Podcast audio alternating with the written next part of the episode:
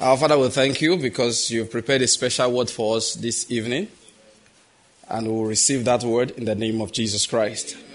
And if you believe what I'm about to say, I want you to say amen. This evening, the Lord will give you the spirit of wisdom. Amen. He will give you the spirit of revelation in the knowledge of Him. Amen. You will be filled with the knowledge of His will Amen. in all spiritual wisdom and understanding. And as a result of it, you will walk in a manner worthy of the Lord. You will please Him in all respects. You will bear fruit in every good work. And you will increase in the knowledge of God. This evening, as you incline your ears to His word, the word will enter your heart.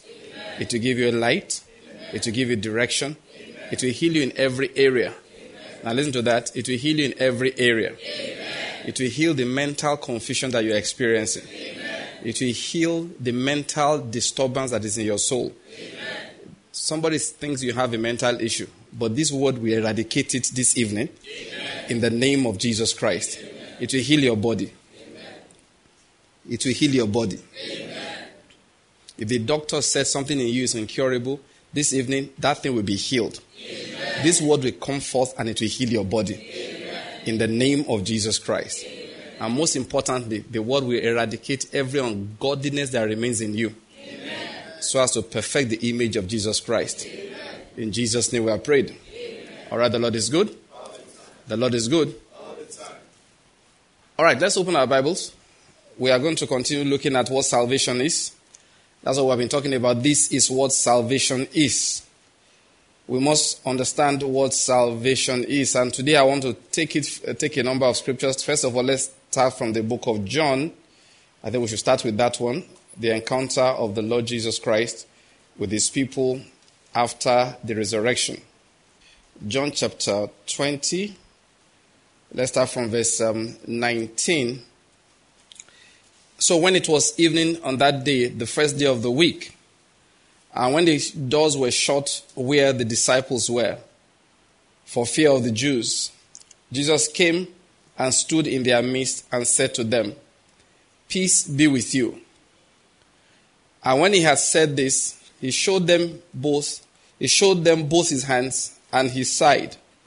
The disciples then rejoiced when they saw the Lord. So Jesus said again to them, Peace be with you. As the Father has sent me, I also send you. And when he had said this, he breathed on them and said to them, Receive the Holy Spirit. Then he said, If you forgive the sins of any, their sins have been forgiven them. If you retain the sins of any, they have been retained.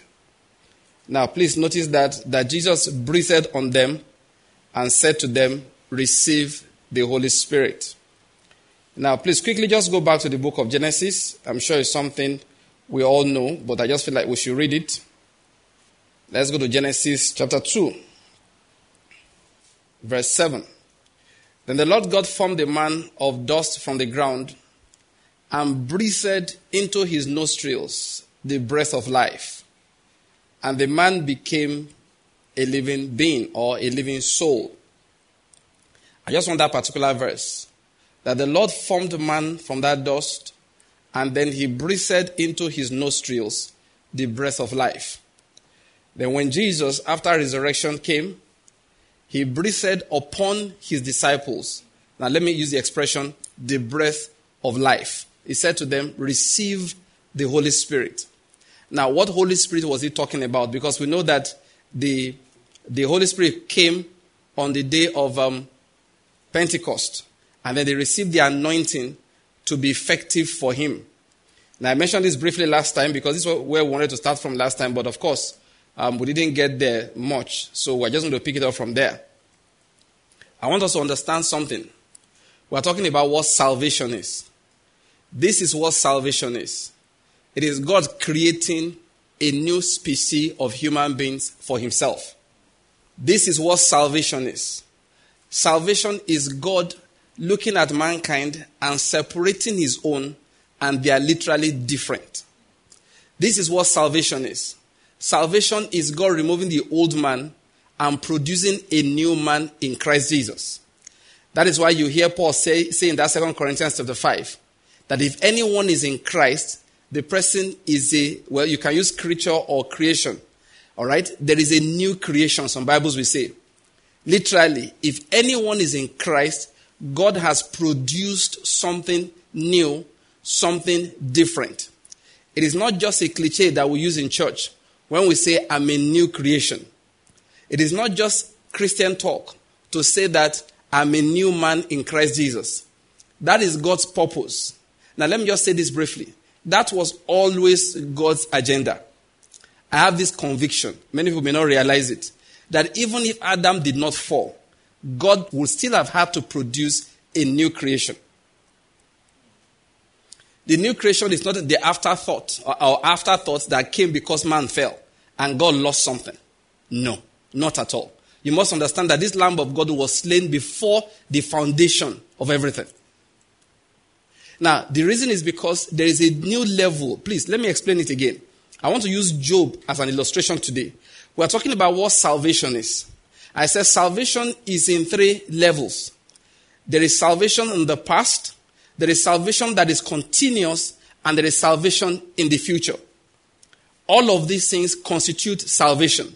Many of the times we are confused that we, we disagree with each other in Christianity is because we don't realize it when we see the word salvation in the Bible, all right, to salvation means to save, to salvage. Do you get my point? Is to deliver. Deliverance comes in different levels. The first stage is what we call reconciliation. We talked about that then. That the prodigal son, he was brought back to the father. Now he became a son again. Even though he came back, he wanted to be a servant. He had lost his position of sonship. Now he returned and became a son. All right? However, he still had to develop in the house. He still had to learn the things he did not learn before he left.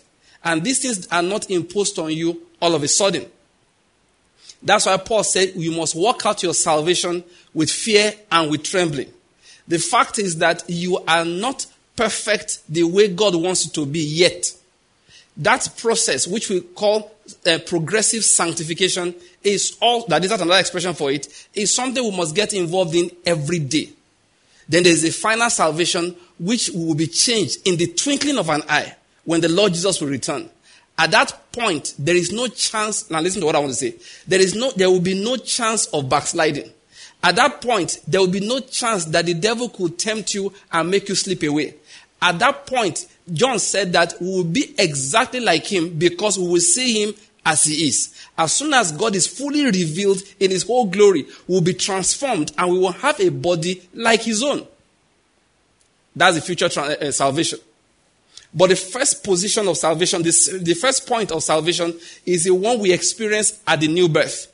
My emphasis today is that it's a real creation. God does something totally new on the earth. A child is born. Do you get my point? A child is born. A child is born. Yes, the child is not talking yet, but a child is born. The child is not walking yet, but a child is born. The child cannot do anything for himself yet, but a child is born. That's what they call reconciliation. Now, let me quickly go back to this because I will not teach in details about this in this series, but let me recommend it. Um, True Righteousness Revealed, one of the uh, messages we preached some time ago. Please go and get it and listen to it on our website true righteousness revealed. Let me just say something about it for a moment about what righteousness is. Righteousness again comes in two categories like that, or two, or let me say two ways of looking at it. All right. When that child that's born, we're talking about, when the child comes into this earth, he has done nothing right. She has done nothing right. She has done nothing wrong. Yet, this child is a child of the father. Listen, let me just use a British um, um, royal family, okay, as um, an example. Now, in the British royal family, this is what happens. Assuming now, right now, who's the, the, the, the, who's the queen? Queen Elizabeth, right? And the first in line to the throne is whom? Prince Charles. Now, when Prince Charles was a small boy, and his brother, no, so when Prince Charles was a small boy, he was first in line to the throne. Does he have any other brother? Did he have? Okay, is it um, no, no, no, it's not Andrew. Is it, anyway, let's assume Andrew. I can't remember their names. Okay, that was second in line. as an example. Now, don't quote that because we're not sure we got the name right. But as soon as he married Diana and William was born, automatically, William became second in line to the throne, and that his brother, who's William's uncle, dropped one step. As soon as Harry was born, Harry became third in line to the throne, and that brother became fourth in line to the throne. Are you getting my point? Now, as soon as William dropped the first son, when his wife, what's his wife's name again? Kate. Once Kate Middleton delivered the first child, then um, Harry dropped a step. He was so it's now Charles number one, William number two, William's son now number three, then Harry.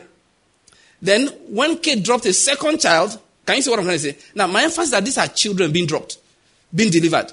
They can't walk yet, yet they take a position in the line to the throne. So not that this person is number 500 to the throne because when you calculate the whole family, and some people along the line are just infants. Neonates, actually, some of them. Born yesterday.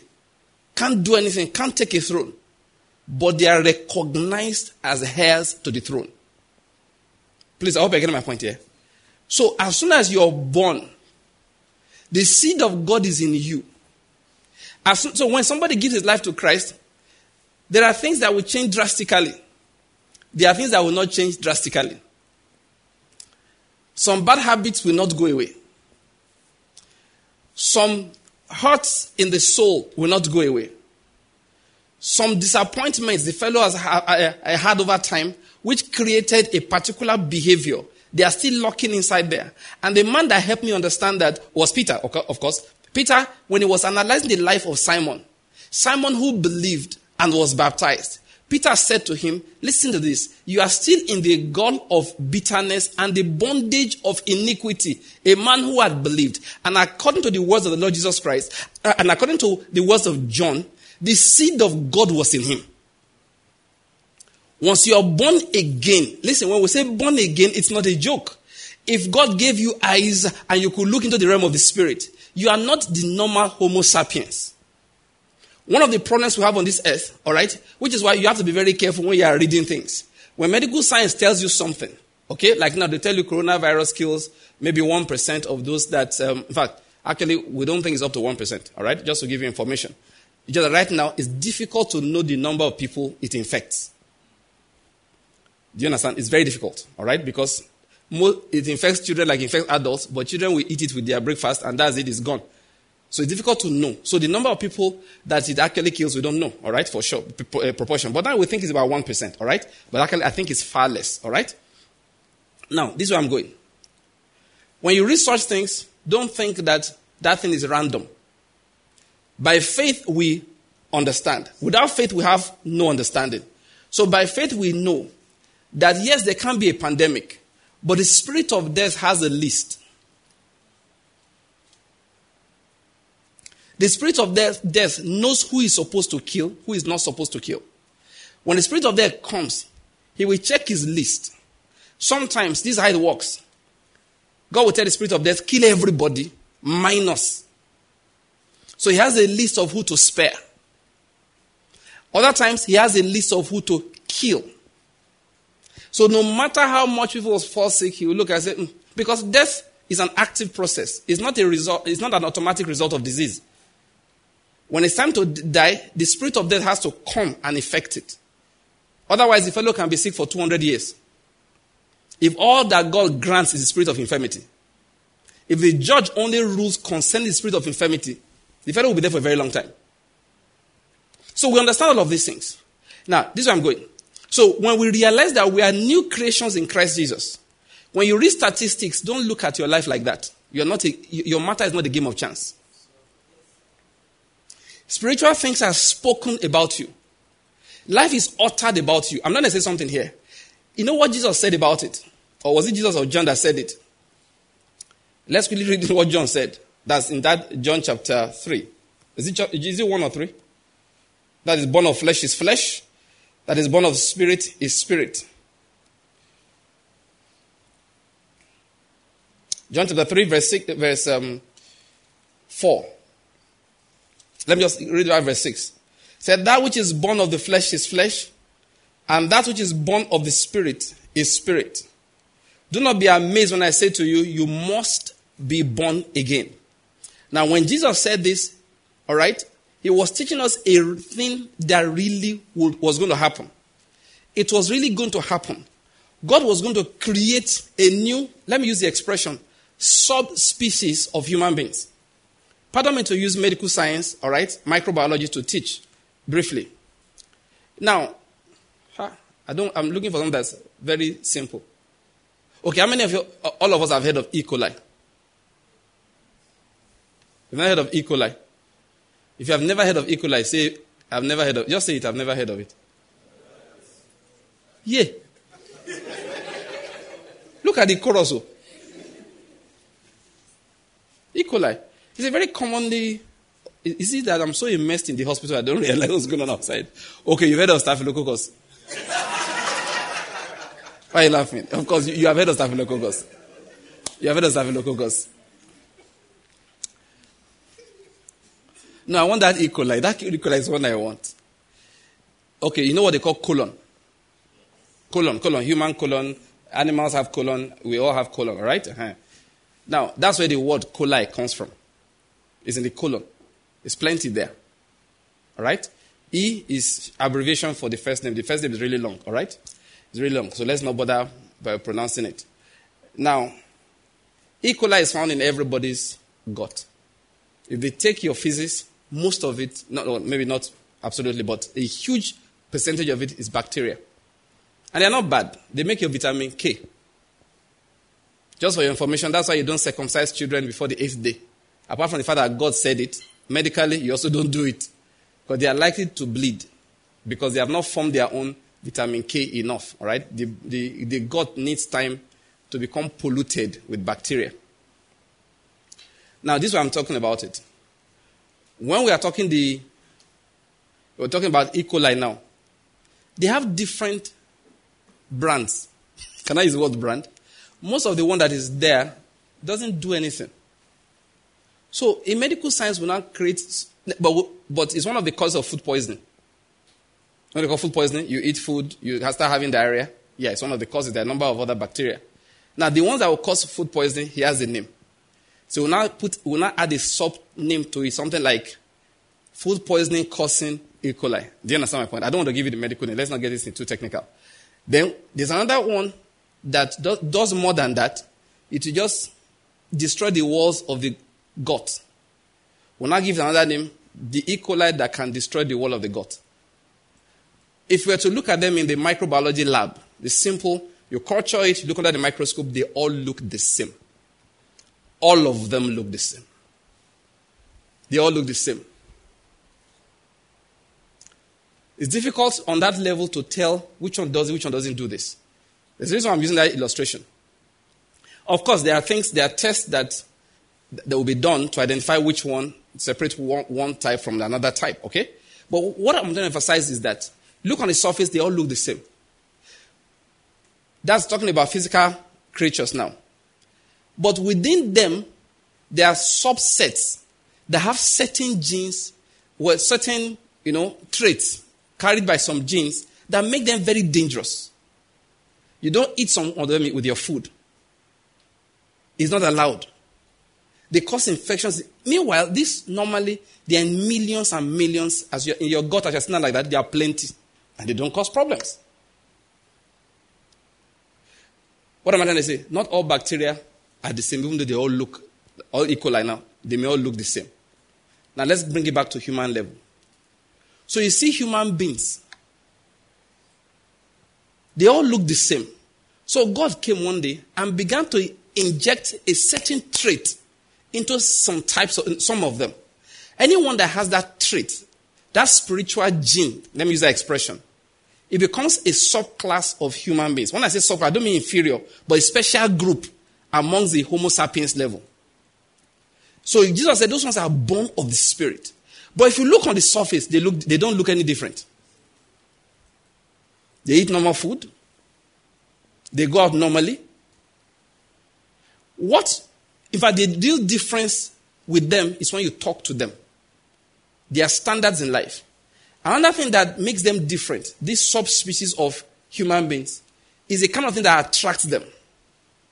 The things of the Spirit of God attracts them. Do you understand? They have this inherent reverence for the Word of God.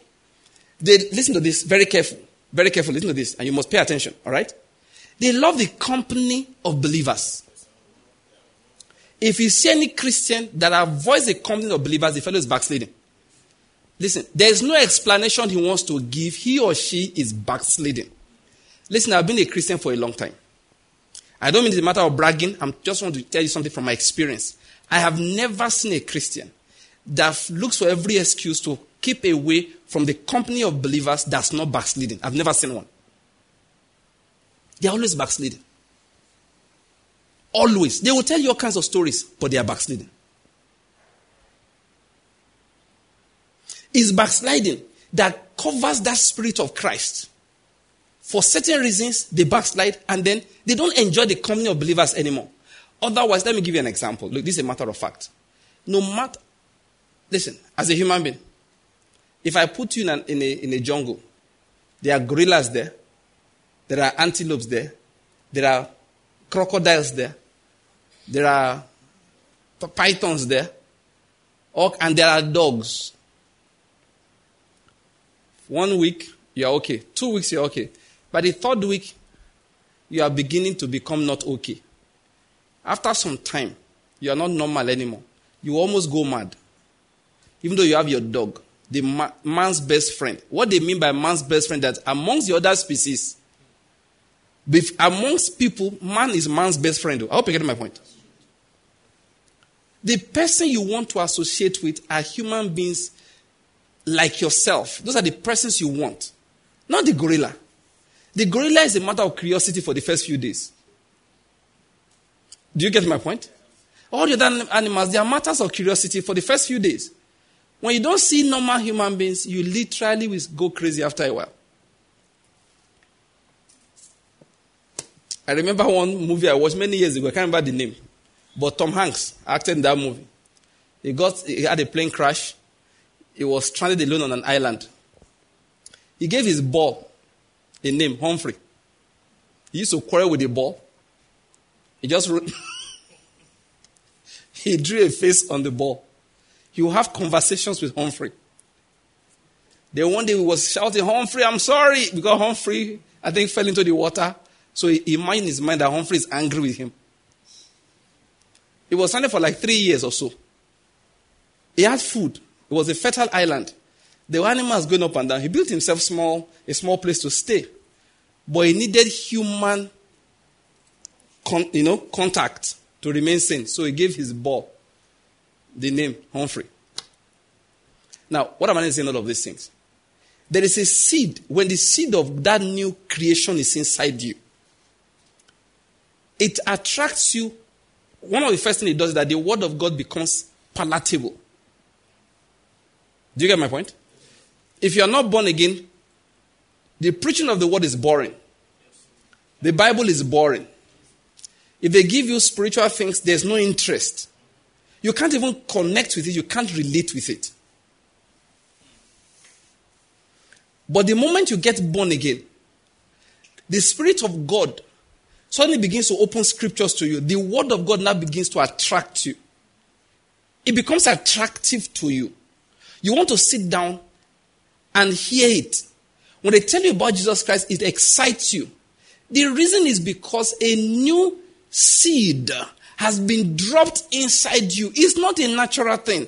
It's a result of the working of that new spirit. You are now a sub, you know, a subclass now, a special group amongst the Common human beings. Just like I told you, if you look in the normal microscope, you can't tell the difference between these subclasses of E. coli I was telling you about. You can't. You need special tests to know that this one can invade the wall of the colon. The normal one inside your gut does not do that. You need special tests to know that this one will cause this type of food poisoning. It produces, it secretes this, this kind of toxin. It has this kind of trait. But on the surface, they don't look like that. In the same manner, when God decided on what He was going to do concerning the new creation, He decided not to change us outside, uh, uh, outwardly. What he did was to put a seed. Literally, he gives birth to a child.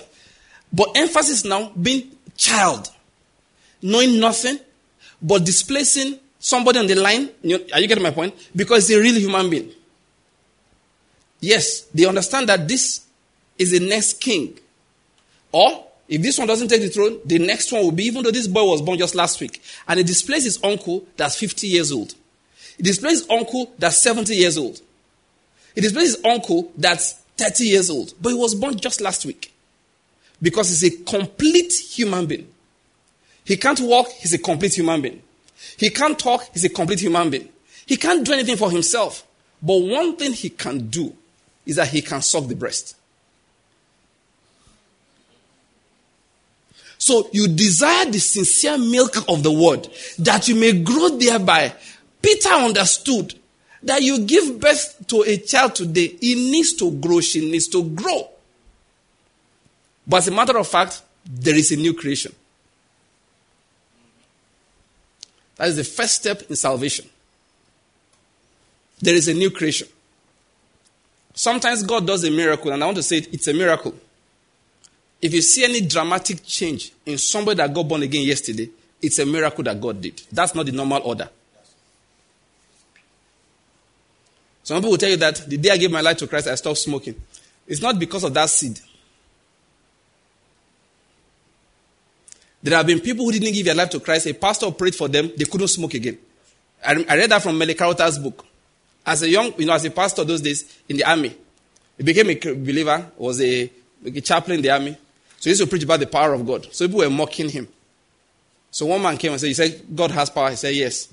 I wanted to pray that I won't smoke again. Now, normally, if you know God well, He doesn't take on such challenges. If you don't want to smoke, beg me. You don't, you don't threaten me. As if your smoking is not killing you. Is, is it killing any angel in heaven? I hope I get my point here. But sometimes we now think that that's the way it is. There are supposed to tell you that the day he gave his life to Christ, foul words left his mouth. It was literally the Lord took a coal, touched his mouth, and his mouth was cleansed. He never used a foul word again. He said he didn't try to resist it. It wasn't like he was trying, let me not use foul words. No. He just left church and realized that the foul words he was using didn't come out of his mouth again. I'm it to you today is a miracle. Many Christians left there, they were as foul. I'm telling you. So Merlin said that day, that man stopped him, and when he finished discussing, he wanted to make excuses, but Holy Spirit said, No, take up the challenge. So it's all right, I'm going to pray for you. Never, you will never smoke again. That guy was not born again. He was tempting God, actually. Merlin Carothers had just been filled with the Spirit. So this, the Holy Spirit said to him, Pray in your new language. So he put a hand on that guy, prayed in, the, in, the, in other tongues for a while, and told the man, You will never smoke again. And he left. The man said, Good for this preacher. I've got him now. All I need to prove that he's a false prophet, take a cigarette, light it, and smoke it. So he went to sleep. It was in the evening. Next morning, he woke up, lit a cigarette. As soon as he touched his mouth, he vomited. He, he, he started retching, not small vomito. He ran to the toilet, started vomiting. His stomach began to hurt. Ah, this one a coincidence. He relaxed for a while. Took another cigarette. He put it to his mouth again. The whole process started again. Now, he wasn't born again. The seed of God was not in him. But the miraculous power of God hit him. He dared God. And God said, Don't kick against the pricks. You back to the pastor. Oh boy. Your, your God, He is Lord. So sometimes you get those testimonies. As soon as I gave my life to Christ, everything just changed. Sometimes it happens. Most times it doesn't. Sometimes, you know, the, the move, you know, the, I don't want to use the word the, um, but yes, it's part of it. The emotional, you know, you've been trained over time. You know some things are wrong, some things are right. So the day you give your life to Christ, all of those things put together, come, you know, they come back to your mind. And suddenly you know that some things are not right. You remember them from your childhood. So you put, pull in the soul energy you have to stop some of those things. It is not the working of that seed yet. It's not. It's a working of, let me use the word, environmental anointing, environmental unction. Why am I saying all these things? Because many people have given their lives to Christ and they are disappointed that some things in their lives haven't changed. That's what I'm going to explain. They are surprised. Is it that I really didn't give my life to Christ? Some have been discouraged into backsliding because of that. But that's not it. The most important thing that that new seed does for you is what I've said. You suddenly begin to suck on the breast of heaven. The milk of heaven becomes palatable to you. Then you start growing. As you are growing, you understand? The old nature starts dropping because some of these things are ta- attached to the flesh, which God did not remove. But they start growing, you start dropping them off one by one. I hope you're getting my point. Sometimes, not sometimes, many times God does miracles. Instant change for some people. Instant. Like I said, the initial emotional thrill actually can carry you for some time. We know, as a matter of fact, in medicine, your mother's immune, no, immunity carries you for six months. There are children that are born without a functional immune system. Doctors don't find out for six months because they are carried by their mother's immunity. And that's why babies in Africa hardly get malaria for the first six months of life. Their mother has so gotten malaria. I, I didn't say never, I just said hardly. Many injections you take as mothers, tetanus injection for mothers, is for the baby, it's not for the mother. When you go to hospital and say, okay, come and take anti-tetanus uh, toxin, you know, it's not a toxoid, all right? When you go to take um, tetanus toxoid, to boost your immunity against tetanus. It's not for you, it's for the baby. You take it early, you develop the immune system, the immunity, antibodies. The antibodies cross the placenta into the baby, and the baby can survive for that for six months, with that for six months. But they will not give the baby his own jab. So he has time because there's what we call neonatal tetanus. Babies die from it. They are born in places that are not very clean. Their, their cord is caught with dirty things, and they die. But they won't die if mother was immunized against tetanus. So that's how it is. Sometimes people give their lives to Christ. There is the environmental immunity. Do you get my point? The environmental cover. So that's it's so beautiful when they are in a place where there are so many believers. That helps them do right. That helps them do what is right. You know, that thing just carries them on giving the seed that is in them time to grow. Do you know the truth I found out? Do you know there are many people, they didn't even give their life to Christ properly. Just being an. Eh, eh, eh, a, a, just being in a, in a Christian environment, they behave very well. We had those experiences when we were in school. When, when you leave campus, it's when you know those who really were believers. NYSC, when boys will go mad. I remember when I was serving those days, the NC, N, NCCS, right? Okay, NCCF president came to my, uh, my base. So he stayed with me. So he came to check on all the Christian couples around. So he mentioned one guy. So I said, Is he a Christian? So, like, what do I mean? well, I said, I didn't know. Well, that our. Where's Jonathan? It's in the other hall, right? Okay. Jonathan knows. Jonathan, you know what I'm saying? You know, you know, we serve in the same place, not the same time, like 50 years apart. I mean,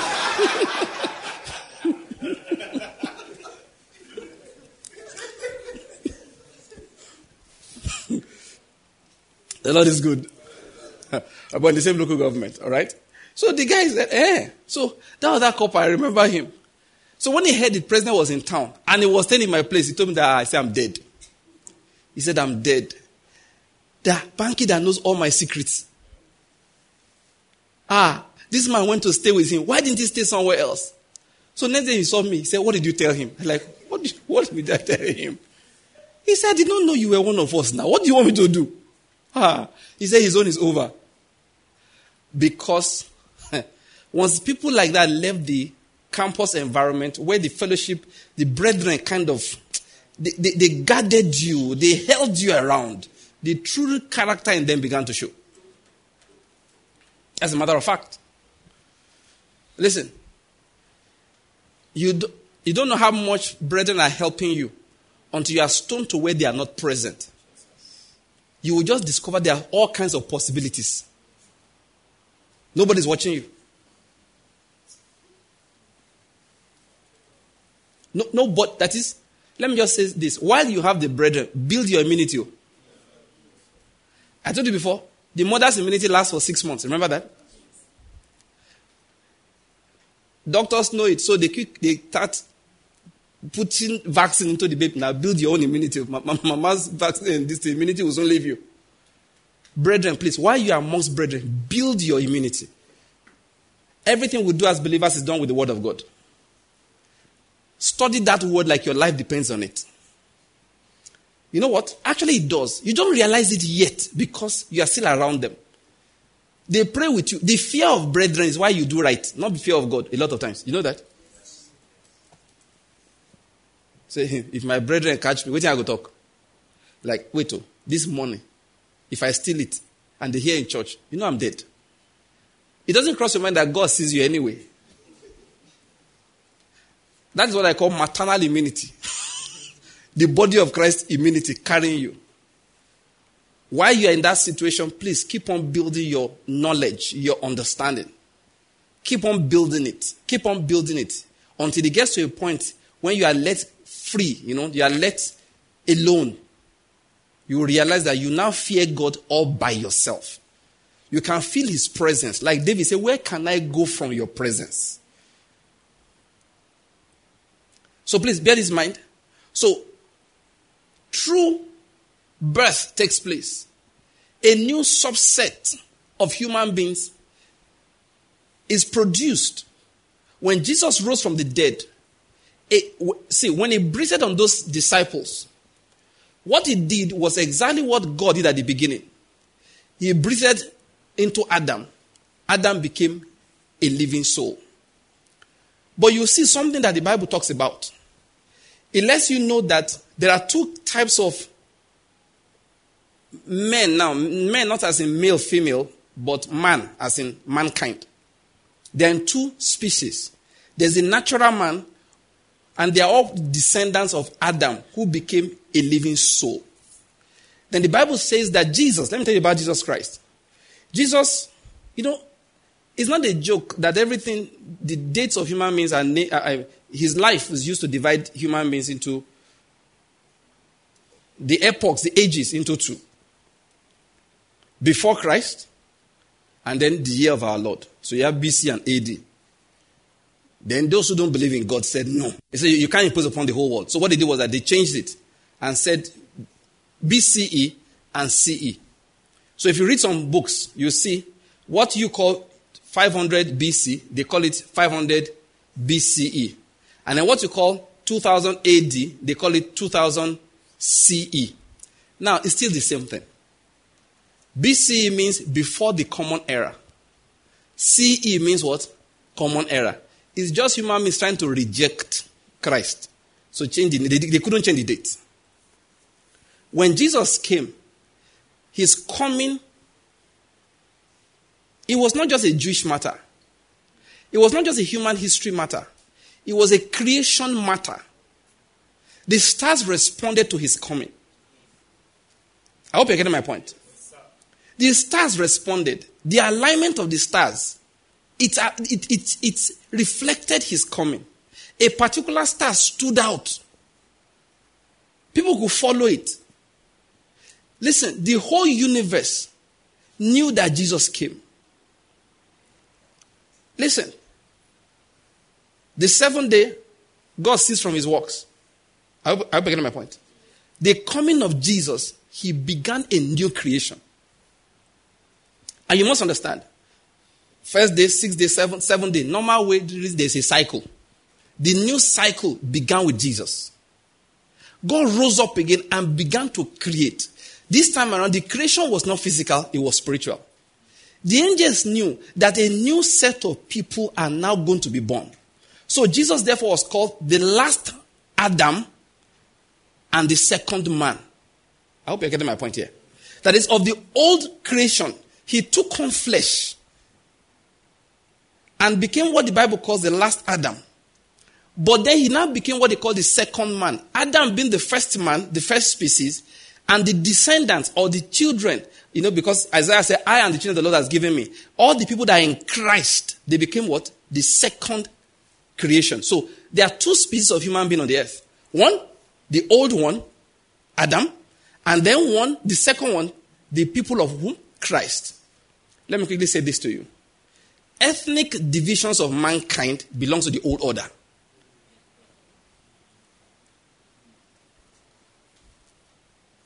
If anyone is in Christ, he's a new creation. All things have passed away.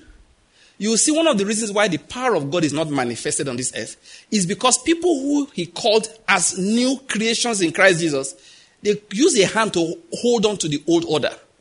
You know, yesterday on TV, was it this morning? Yesterday night, yes. I stumbled into a program on um, God TV. I think it's God TV or Inspiration. God TV, all right, on God TV. And this old man was speaking. We didn't know it was an old man. I, I would have thought he was like 58, 60. Until the course of his, uh, the conversation, he said, Listen, I'm 70 years old. And just like just last year, a young woman, white woman, is an American pastor, came down from her car, tossed her, uh, her keys to me and said, Take care of my car, boy. The man was speaking until he broke into tears. They were talking on racism. He was hosting the program. It was a Zoom program. So he was in the studio, and then Rick Warren and some other prominent ministers, you know, about six or eight of them, they were there, and he was talking to them. Talking about the problem of the blacks in America. That we got here a few years after you guys, but we have never felt like we belonged here. And they kept on talking, conversation. You know, we should need to have a conversation. When he broke into tears, one of them quickly took over and continued the, the, the conversation because the old man was crying. I don't want to get, get into that now, all right? Details. But what I said to my wife, is what I want to talk about. I said, all this one they are saying, requiring and talking. I said, you don't need a conversation. I'm sorry to say, tell them. You don't need a conversation. You don't need a conversation. The main problem you guys have, which you also have in Africa, because I've never looked down a white man because of it too. I have seen a new woman and a brown man discuss, so I know what I'm talking about. So, are you getting my point? I'm in Enugu here, so let's talk about ourselves here. Are you getting my point? I, I asked one man once, are you not going to go there to help this, uh, this teaching hospital just began? He said, you know, these Udi people are the one, uh, these uh, Nkanu people. Which one is Agbani? Is that Nkanu? Yes. He said the Nkanu people are the ones controlling it, and he's an Udi man. I looked at him, I couldn't believe my, my uh, yes. Like, sir, are you serious? So the thing is a, it's a human thing. It's not a white man's thing. It's not an African thing. It's not an Asian thing. If you know how the Japanese looks down on the Chinese. They don't even consider the Koreans human beings. I hope you're getting my point. Don't think it's a, it's a white versus black thing. It's an evil man versus evil man thing. Old nature. Yes. Ethnic divisions are there, they are strong. I told my wife, I said, listen, they said we need to. I said, you don't need a conversation about it. You need a realization of what you all have become in Christ Jesus. Because in the new man, we are all one. There's no white or black. You know, I was watching TV again. One man said, How will you support us to reach Israel? I said, I'm going to support you.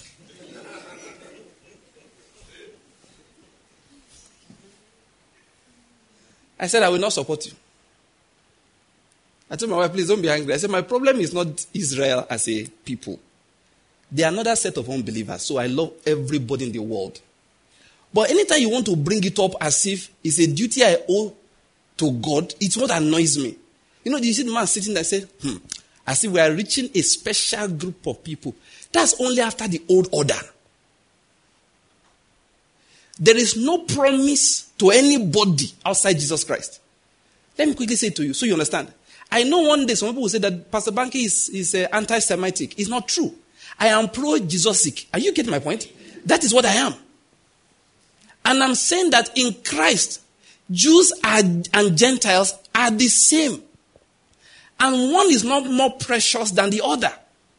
The blood, the body of a Palestinian, the blood, the body of a Jew, as far as Christ is concerned, he died equally for both of them. So I don't see why I should take the money that could evangelize the people in Benue State and take it to Jerusalem unless there's a special reason. If it's about each individual, I have done as much work for God. If I go give my money to a Gentile nation, evangelism, uh, evangelistic outreach, as I, as I have done, I would have done if I gave it to the one going to Israel. It is not true that one person is special. And let me quickly, for those who are thinking about it, let me tell you. He said the promise was to whom? Abraham and whom? His seed. Paul said, not seeds as of many, but seed as of one. And that seed is whom? Christ. So it is Christ that is special, not the descendants of Jacob. I love Jews. I love Arabs. I love Congolese. I love everybody.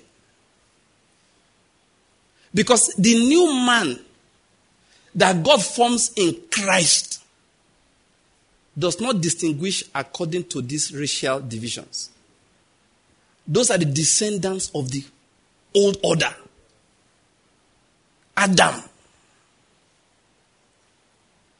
It's in Adam you find that this is a this man is a Jewish Christian, is a Jew and a Gentile. In Christ, they are all the people of God. Paul said it in 1 Corinthians chapter 10. He said, Don't give offense either to Jews or to Gentiles or the church of God. Once you're in the church of God, we are all the same. My wife and I discussed yesterday extensively about it. I said, This is the problem we have. People don't understand it. You see, you know, Derek Prince says something that missionaries will come to Africa and listen to this. If you're a white man, you're listening to this, or maybe somebody will give it to his white Christian friend one day. Let me see, explain it clearly. This is the problem we often have with some of our white brethren. They consider missions to Africa as a matter of love for people who are in need. It's very annoying. I want you to know it's very annoying. When I see people on TV show some poor African kids running up and down, you insult me. I feel ins- I don't appreciate you. I despise your good works. In America, there are poor people. I've seen a naked woman stark naked on the streets of Houston. That day I closed my eyes. I'll tell you, when did I get to Nigeria and I did not know? I can still take you to the spot. I was just driving out of my park and ride, coming back from work. I said, What? The woman was laughing, carrying two Ghana must go bags. Sounds funny. I saw it with my two eyes.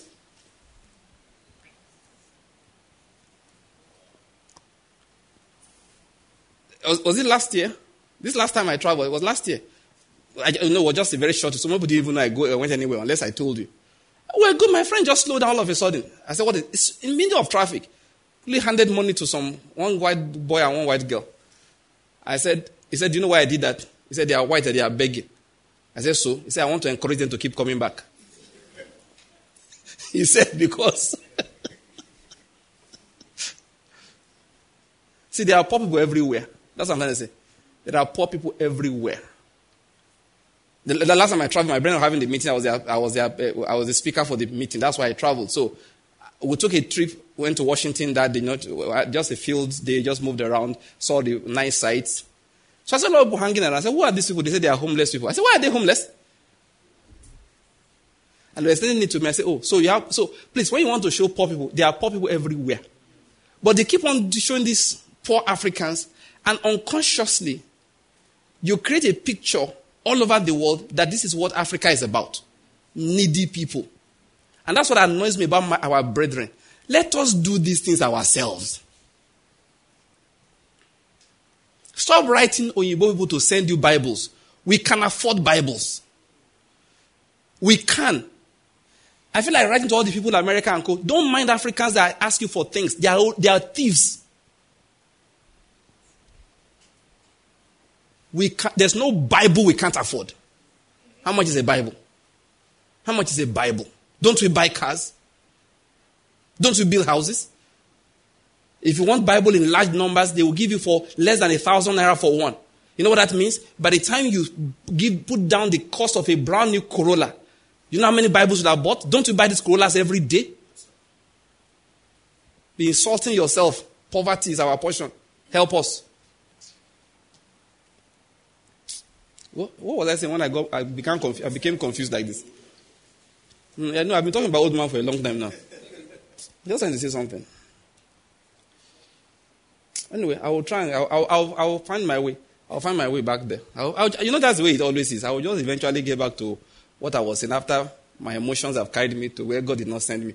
The Lord is good.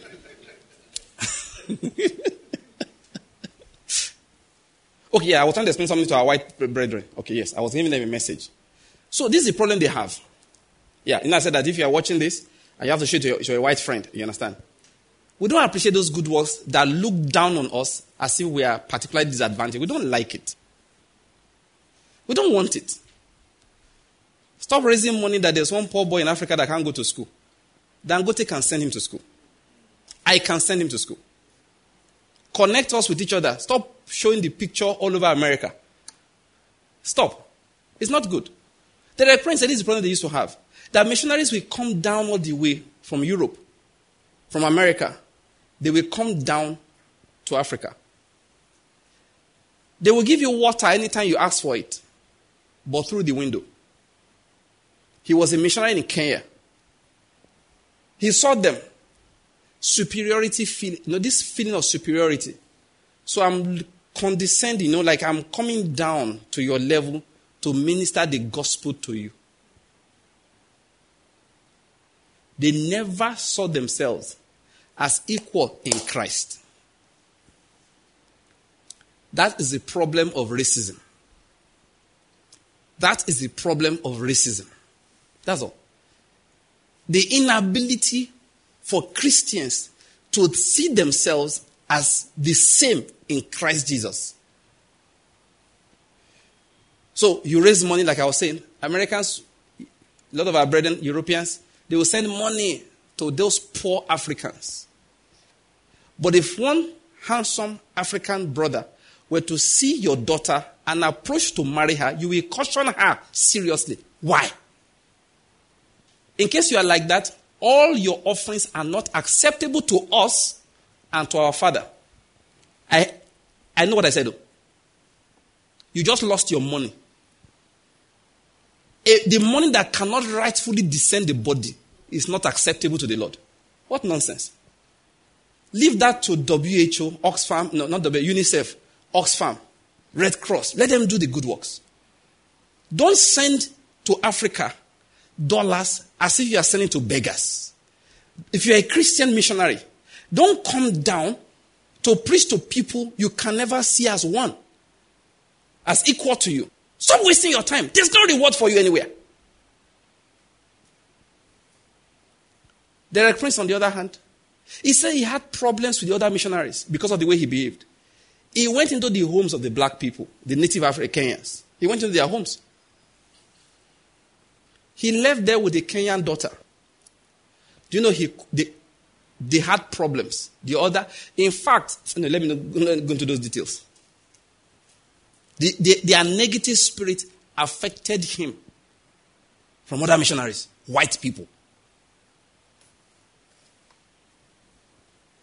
That's the problem we have when we don't rightfully discern the body of Christ. So, yes, my wife and I were watching yesterday. That man was speaking. He's a pastor in America. He spoke and spoke. I said, listen, all this one, you, all of you and your panelists are discussing. We, we don't need any talk in that direction. How do we integrate? We don't need to in, do, do acts of integration until we know that we have been integrated in Christ.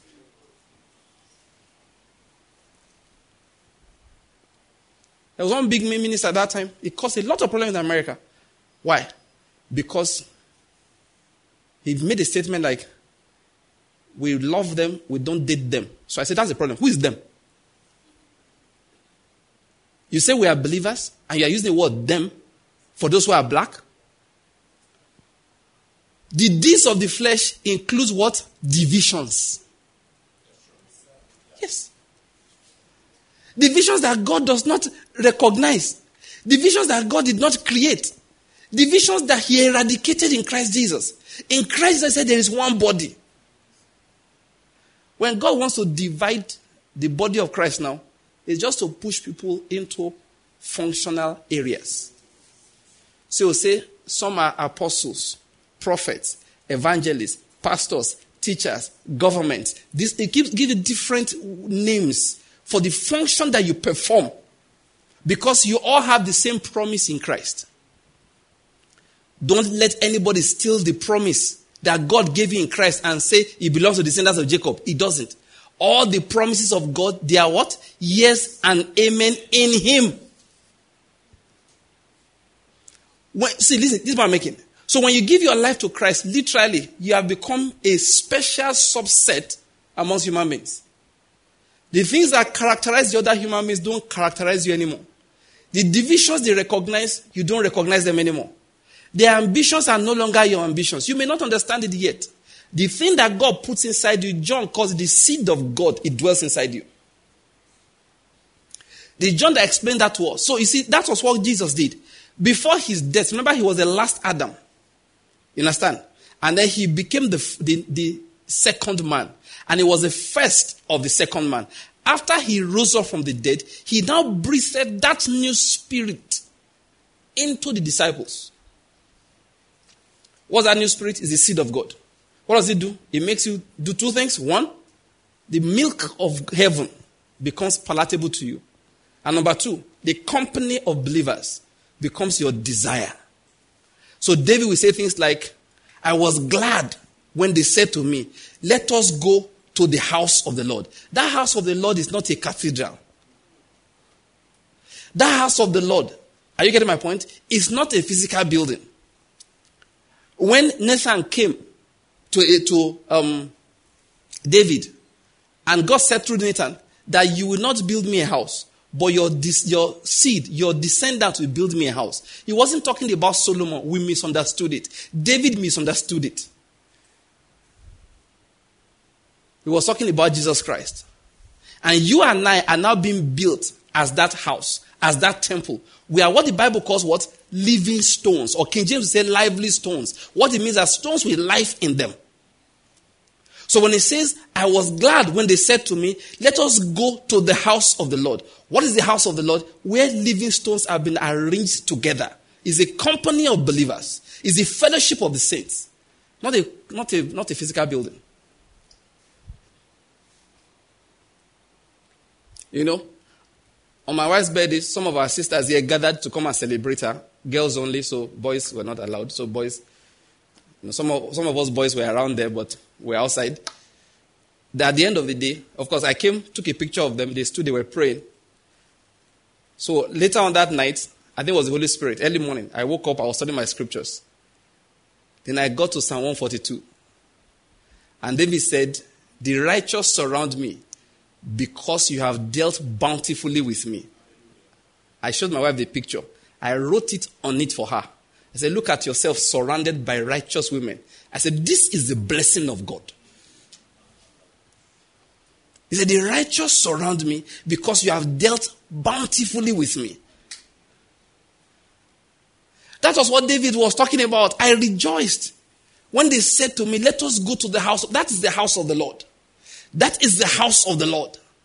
That's one thing that the seed of God in you. That's what it does. It drags you towards people like that. You rather be there than the tents of ungodliness. When unbelievers gather, even though you were amongst them before, suddenly you are uncomfortable. You're uncomfortable. And listen to me, the gathering of unbelievers is a bad thing.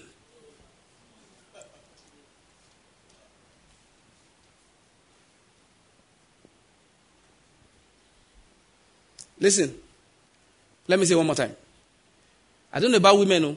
Maybe women are good in themselves. I don't know. They're also bad. Men, particularly, are made from the dust. They are evil. When unbelieving men gather, they are never up to any good. You will hear that bosses, different bosses of big companies, they came to meet in Enugu. Somebody will have arranged harlots for them, married men.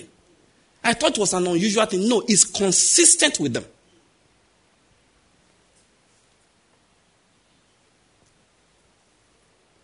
I have two friends in mind now. They gave me their experiences. They went for the gathering of unbelievers. Both of them, when they returned to their hotel rooms, how it happened, they don't know. There were girls inside there waiting for them. They came and told me, Banky, this was what my eyes saw. And these men do it every day.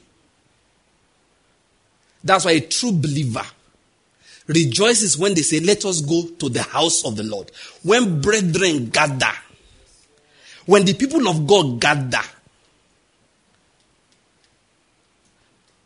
is a gathering arranged by God's Spirit where He increases the efficiency of the seed of God inside them. When, unbelievers gather, you know what they call gather? When they gather, evil people plotting iniquity against the Lord. You know, men are very funny. They get, you know, you think they change. They get worse with age. They perfect their orukuruku with age. I'm talking about the seed of God. You know, we talk about righteousness. I, I sent something along the line. So please understand this. I said something about Job briefly. I said I want to talk about Job, but I now dropped it. I may get back to it if I get somewhere along the line. In the, okay, in the matter of righteousness, I might. So when you are reconciled to God, that's a new birth. Remember, all we like sheep have gone what? Astray. When you are reconciled to God, that is a new birth. When you give your life to Christ, what God does is to put his seed inside you, a real creation, a real tangible spiritual activity. At that point, he declares you righteous. At that point, he says you are righteous. Righteousness is conferred upon you automatically. Righteousness does not come. Now, first, how do you give your life? How do you get born again? It is simple. It, it comes through accepting the Lord Jesus Christ. It's called believing. If you believe, you will be saved. Please give me a second. Let me talk about repentance. And let me quickly explain why you we don't see as much true conversion as we are supposed to. Now, first of all, let me say this. We are responsible. We, with the preachers, the teachers of the word, we taught a wrong doctrine to the church of Christ, and then they spread it to the world. So a lot of the world came to church, but they don't have the seed of God in them. Many of them learned the, the mannerisms of the association. I hope you're getting my point. And in their exercise of our mannerisms, they got promoted. So times came in which we had heads of churches that don't know the Lord. We preached a wrong doctrine to the people of God, and I want to talk more about that today. Remember, these are the points I'm trying to make when we truly give our lives to Christ is by believing. When we believe in Him, we, when God sees that true faith in our hearts, He pours a new spirit into us. And that's what we call the new birth. We become literally born again. But that is the, okay, let me say this. That's the point of salvation, the salvation past. That's the point of reconciliation. At that point in time, our faith is counted as what? Righteousness. Righteousness does not come because of what I have done. Righteousness comes because of whom I have believed in. I hope you're getting my point. Righteousness is not a result of the good works that I did. Righteousness is a result. That is, righteousness is a stamp of approval on my person. Righteousness is a stamp of approval on your person. God looks and says, You have satisfied my listen to these words, my minimum requirement. Therefore, I give you the certificate called what? Righteousness. It's important we appreciate that. And now that certificate is given based on faith. Faith in Christ Jesus. Now, this is a wrong doctrine we preached. What that faith is. That is where we spoil things. That's why we do not see as much true new births as we think. People filling the forms we give to them at crusades, that does not mean they have given their lives to Christ.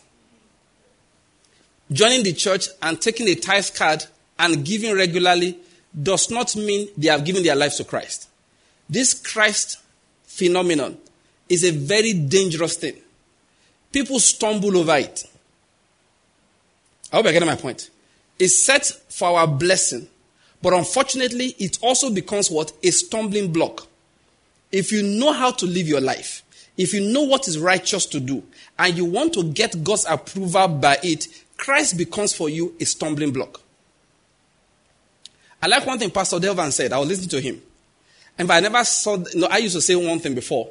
Now, what I've said is correct, but there's another way he brought it. I said, people say that it's only Christ Jesus, it's only Christianity that's the true way to God. Do you understand? And this is what I used to say. There are, there are true, there are many ways by which you can seek God.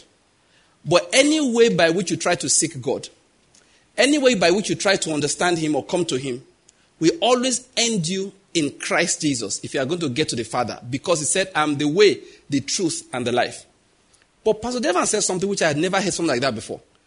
He said, There are many ways to God. Go any way you want to go. He said, You will reach God. He said, But when you reach Him, what you will find is what we are talking about. He said, You either get there to find mercy or you find judgment. He said, The only person that brings you there and you find mercy is Jesus Christ. Any other person bringing you brings you for judgment. I said, Father in heaven. Revelation. So if Buddha brings you there, you come for judgment. And even in Islam, they teach it like that. Your works will be weighed. So you follow them there, they bring you for judgment. Nobody else that you follow, everybody else you follow apart from Christ Jesus, they bring you for judgment. But if you come in Christ, He pays your debts. I hope you're getting my point. Listen, remember the story I told you about um, uh, something is uh. This pastor, Paul Jinadu. Paul Jinadu was brought up a Muslim, in a Muslim home. They told Paul Jinadu, you pray five times a day. There's no waiver. If you have lived for 300 days, you must have prayed 1,500 times because five times a day. However, something happened to him. His mother took him abroad where the environment that time did not fit his praying lifestyle. So he lived for like three years without praying once. So, in trying to reconcile himself to God, he was thinking, How will I pray my prayers? Now, there's just one problem. How long will you live to? So, you have to be paying 10 times a day for the next three years to pay for the last three years. But along the line, somebody invited him for a program. And he found out that Jesus was alive because he saw a miracle before his very eyes happen. So when they say, Who will give your life? If you want to give your life to Christ, come forward. He reasoned about it. If I go my normal Islamic way, I'm owing three. Do you understand? Times 365 times 5 in prayer. But they told me Jesus forgives. He went through Jesus to the Father because it was cheaper. It was later on he found out that Jesus was the way, the truth, and the life. The day he accepted Christ, it was because they told him, Jesus forgives. I hope you get my point. That Muhammad doesn't forgive you. He can't. He never said he forgive. His prophecy does not include forgiveness. What he said is that do this and you'll be counted worthy of peradventure salvation. I listened to some analysis. David personally analyzed it that it's one of the reasons why you are able to recruit suicide bombers because they've been taught modern. I don't know whether it was like that then, but modern time they've been taught that that is one way to guarantee salvation. But Paul Jinadu heard the truth that Jesus forgives. So if you come through Jesus Christ, you find what? Mercy. Now, please follow this. So the problem is that we taught people, I said Jesus is a stumbling block for those who don't believe. And listen to me, people of God, many people who are in church don't believe. Some of them have become pastors, they don't believe. They have been ordained regional pastors, they don't believe. Now, please follow what I want to say carefully. Do you know why I say they don't believe? They were taught that the morality of Christianity saves. So the man came to church said, I will not womanize anymore. The man came to church. He said, I won't steal anymore. The man came to church and said, I will pay my tithes. So they say, give first fruits, he gives it. Redeem your firstborn, he redeems. He keeps on working every day on the same basis that a Muslim walks looking for salvation. Listen to me, he will never find it like that. Now, we pastors are very dangerous people, though. Because people like that, we promote them. Apostle, you were in the promotion committee before now. This man used to collect free recharge card promotion time. We promote them. Think about it. Why won't I promote you? You come to church twice a week. You are very faithful. Let's go somewhere. You will follow me. You call me daddy. You give to me as the daddy. Then you give to the church. I see your tithe is consistent. Either it's transfer or checks, I see them. You know what I do? I consider you faithful. So I'll tell my minister of promotions to move you forward. So you start at the last row. Then after two years of this kind of thing, you are in the first row. The next time there's ordination, who else will I ordain a deacon apart from you? What I don't know is that you have been serving God after the flesh for the last few years. You are looking for salvation, you have not found Jesus Christ. And because you keep giving, I keep encouraging you. I tell you, give so that your children will be safe. So you give when your children are going back to school. You pay their school fees and pay their protection money. I am the high priest. No, the priest of the protection. I collect it and I lay hands on you. And if you're a pastor, you are listening to me, God will punish you if you continue like that. Please don't laugh, oh, because I really mean it. God will arise as an enemy against you. He will put his sword upon his thigh and strike against you. Why? Because you have healed the hearts of the daughters of the people slightly by saying peace, peace, when indeed there is no peace. You hear the way I preach. You can give to kingdom what? You can give to me, I will bless you, but I don't promise you nothing. I don't want you to put hope in it. If I take hope from Christ Jesus, he will punish me. Paul said, I've been careful to expose no one to you, nothing to you apart from Christ and Him crucified. If I cause you to hope in anything apart from the finished work of Christ on the cross, I'm asking for divine judgment. I know pastors, some people pastors don't like the way I talk. They don't understand. Apart from the things I'm saying being true, I'm also trying to play safe. There are pastors that God look at, will look at and say, You have taken my wife. And you must understand that God is jealous. You have caused the people to hope in something else apart from what I did for them on the cross. They have hoped in their offerings, they have hoped in their tithes, they have hoped in your prayers. Not what Jesus did for them on the cross. They hope in the prayer that you pray. Instead of your, of your prayer exposing to them that Christ is salvation, Christ is protection, you are safe in Him, you are complete in Him. Is the source of your prosperity. Is the source of your life. He's the protector of your children. Unconsciously, you have made them think it is your prayer. So when they want to leave your church, they are afraid. Because Babang Bejo go vex. Their babalawo will be. Do you understand? And pastors have threatened stupid threats like, I will remove the cover from your head. Pastor, listen to me. If you say that again, the cover over your own head is gone. What is wrong with you? Did you die for them? Hi. Listen to me. Many people, and listen, if, if you are an officer in a church, they promoted you because you've been giving money. Resign for six months just to be sure you are saved. Because people like it. They want to see what their money has done for them. After all, he built a house in Lagos. He built one in Enugu, one in his village. He has even bought one in America. So what else will you do with money but buy eternal destiny? Like the Egyptian Pharaoh, he said, Where do I bury my gold that I might be able to take it into the afterlife? They say, Give it to the pastor. So the pastor stands there and becomes, you know, the, the monitor of the portal into eternity. And you see, we used to laugh at the Pope those days and the church of those days that they collected indulgences. But we modern day pastors, we are fat on indulgences. A lot of offerings we collect. God said, Oh, boy, eat that one oh, because I'm not going to bless anybody. Better make sure you can bless them. And you, small diarrhea for you because that offering is not mine. People brought it to the pastor to buy deliverance. They bought it to the pastor to buy salvation.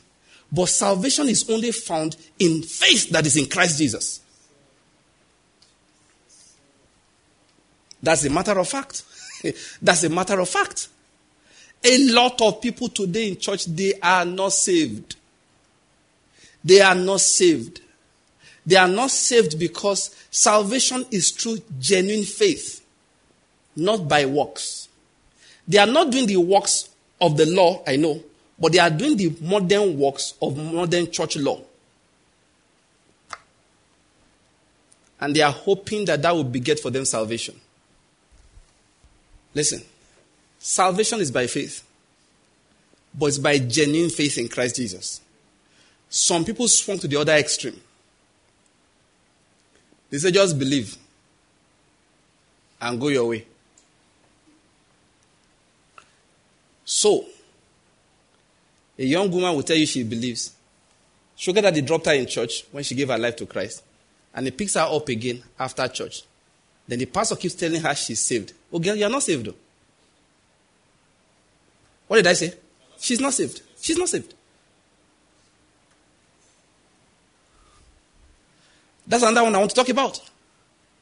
Because there is salvation in Christ through genuine faith, not with dead faith. First, some people are not saved because they are not even believing in Christ. Ah, okay, just by the way, how do you know those people really don't believe in Christ? Let me quickly drop that one for you because before I get back to this issue of genuine faith. Uh, God does it, He tests people under pressure. They show what they really believe. In fact, both parties, both the one I want to talk about next and the first set, God tests everybody's faith. You know, two days ago, I was talking with some two important people, specialist doctors. We are having a discussion. I said, This is revelation. Hey, God, oh. Something led to it. We started talking about cults, people belonging to cults, and all of that. One of them said that my father did not believe all these spiritual things until he had a spiritual attack. Now, follow what I want to say. Until he had a spiritual attack. That he, his body became so hot, the water used to cool him down turned hot. You pour the water on him so he might cool down. You check the water, it has become warm. Then they saw marks on his body as if somebody was flogging him. Afterwards, somebody came to the house and said, Ah, ah, I know what is going on. Somebody wants to kill this man. They have tied him somewhere and they're actually beating him. So they took the man out. By evening, he was back and he was well. So after that, that was his initiation into spiritual things. He was a devout Catholic up to that point. Afterwards, he told me that the man went and cooked himself. Now, what I want to talk about is, he said that I mean real cooking. I said, You mean real cooking? He entered the pot. He said, Yes. He entered the pot, they covered him, and he came out of the bush. Now, you see why I'm, why I'm talking about it. So he said something that he and his father day they had a chat. That's why I'm talking about it. He said because the man now went to the other extreme. Their home was full of all kinds of, you know, amulets, jars of all sorts. And the father told him something. That, that's why I'm telling you the story. He asked his father why. He says, Father said, Yes, he knows there's protection in church. But, but, that the protection that the church gives requires too much holiness. He can't afford it. The other guy too said the same thing. Something has led to it. He said, You know why people don't reach for the protection of God? He said, Because God, and you've heard me say this many times, that God makes too many demands. God demands which kind of money they can eat and what they can't eat. He makes demands about that. He makes demands on whose wife they can take and which one they can't take. He tells them once you have taken your own wife, that is yours alone. Every other person's wife is no go area. He says, so men look at that and find the protection that God gives too expensive. Because, that's what I'm talking about it, they want to continue living their lives while having protection from God. And we pastors have now taught them that all you need to do is say to Jesus you believe. Then continue living your life and he will never deny you again. I have come to tell you today it is a lie. It is a lie. Jesus actually makes demands. If you say you gave your life to Christ last year, you had two girlfriends when you gave your life to Christ. This year they have become three. Listen to me, you were never saved. I know your pastor promoted you because he does not know about them. When your wife reported you to him, he didn't speak because you gave too much offerings. Huh? My wife, look, it's a church. If I mention everybody here, we know. She went to the pastor, well, was talking to the wife of the pastor one day. Big church. And the woman found that she was the pastor's wife. And said, How do you handle this? How does your husband handle this kind of situation? What are you talking about? When wives come to report their husbands that the husbands are committing adultery, they have girlfriends. So my wife was confused that is that supposed to be, are we supposed to discuss that? Madam, you will call the people now and tell them your wife says so, so, so, and so, and so. Give them the word of God. You tell them to stop or you discipline them as a church. The woman said, No, now they are the pillars of the church.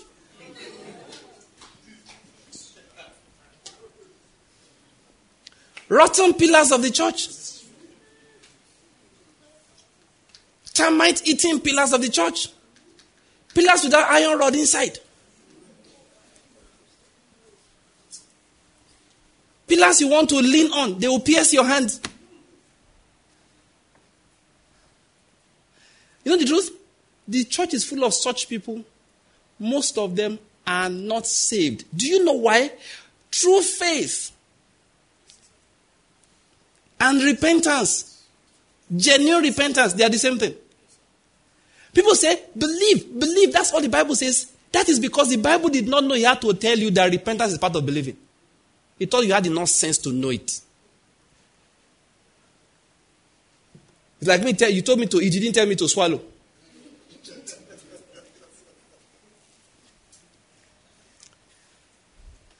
You want to be like my little boy Gbenga those days when he was a little boy. If the boy now want eat, put it in his mouth, he will chew it for you. What you don't know that thing is staying there. One day they gave him food in school. Two, three hours later, he was still in his mouth. Said, I told you I won't swallow this. you said eat, I have eaten. Have you? Some of us are expecting the Bible to tell us you shall chew, then you shall swallow, then you shall say, hmm.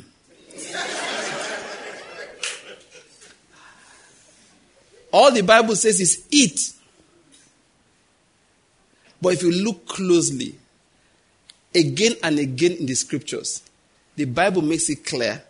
Paul said that he was sent to go and preach the repentance that leads to salvation. Paul, who taught us faith.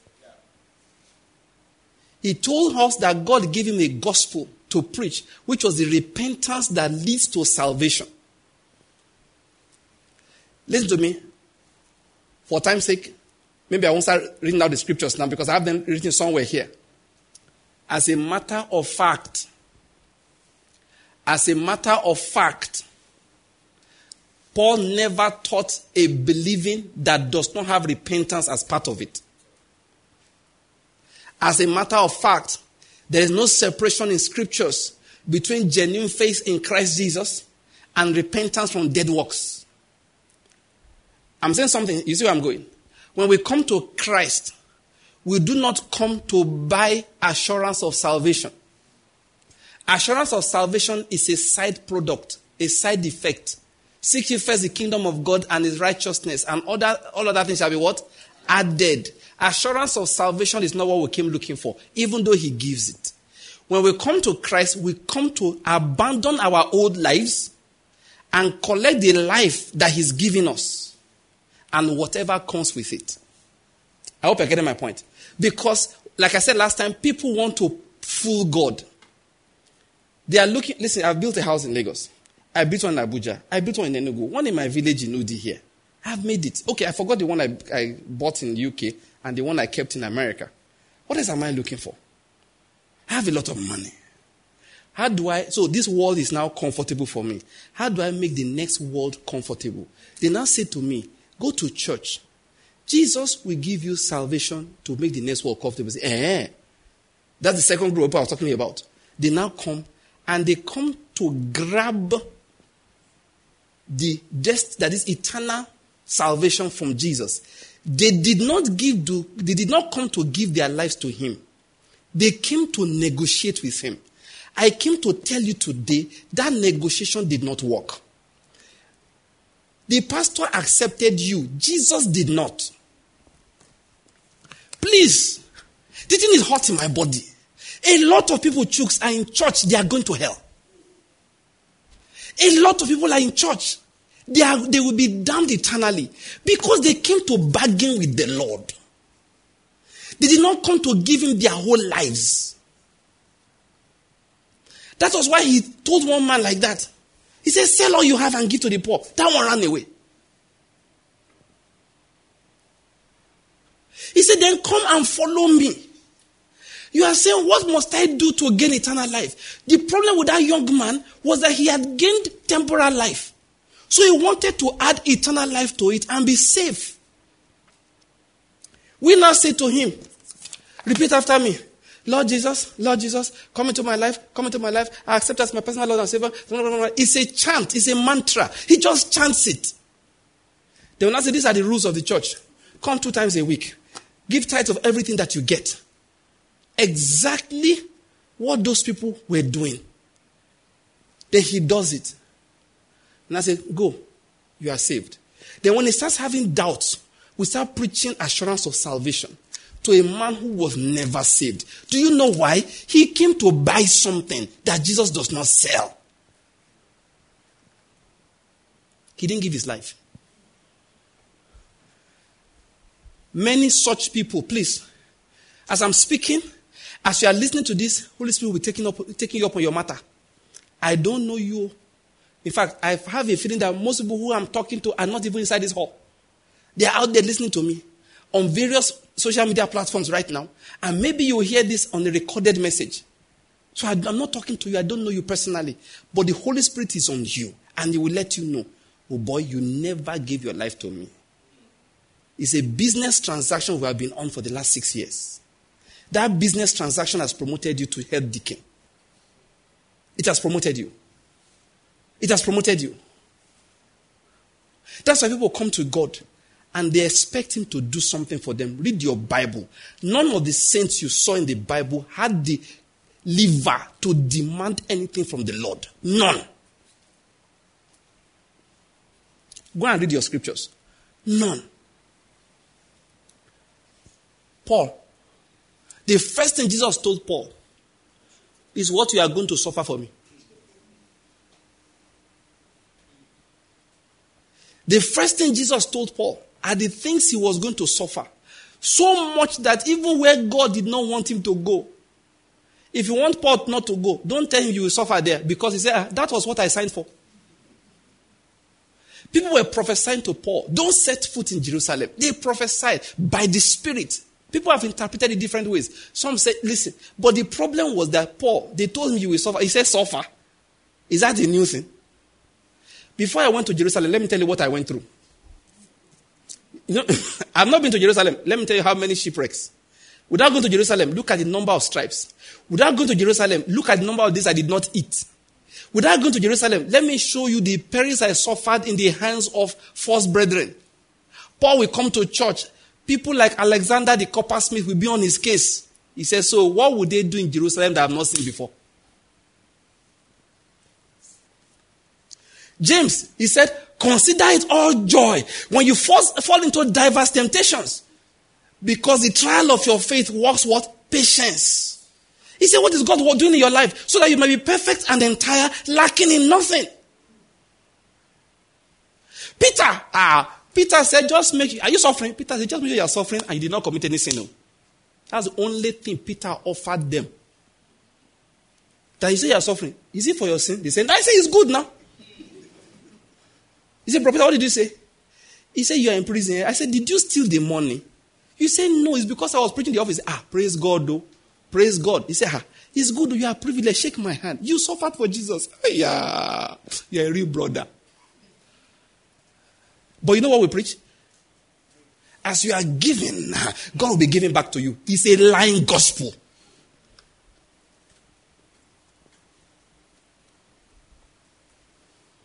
We've bred businessmen who don't love the Lord. It's just what he can give. Those people, when they gave their lives to Christ, they knew it was over. Peter, the day God gave him a massive breakthrough in ministry, he said, Ah, this, my master, depart from me. I'm a sinner. Jesus said, Now I've caught you. Follow me, you now you be a fisher of men. He said, Follow me, and I will make you. That's what I'm going to. I will make you. When people broke and began to follow the Lord, they didn't know where he was taking them to. When he, when he, when he rose up from the dead, he called Peter. He said, Follow me. Peter was good. He said, What about this one? He said, What didn't concern you? He said, So you just follow me. You know what he told me before that time? He said, Listen, when you were young, you did what you liked. He said, As an old man, people will take you where you don't want to go. And the Bible says, by that he told him the kind of death by which he will glorify him. I don't know whether you're getting my point. He told Peter, Follow me. The Bible didn't tell us where he and Peter went. You know, when we follow the Lord, we don't know where we are going. We just know He knows where He's going. And wherever He takes us to is good. Good by His own standard, though Patmos does not look good to me. Oh. Patmos? You want to go to Patmos? If Jesus said, Come to Patmos, I will show you vision, I say, I don't need the vision. Write it down, I'll read it. If you want me to come to Patmos, just say, Bank, go to Patmos. Don't promise me the vision. What am I? Like somebody said, you know, when they were clapping for all the healthcare workers in Europe, for all the work they did, so they now wrote a cartoon that, how would this clap buy food? And be, you know, I won't lie to you. If Jesus comes to me and says, You see all those visions that John saw, if you come to Patmos, I will show it to you too. I say, Jesus, if I don't come to Patmos, shall I still get to heaven? And leave it now.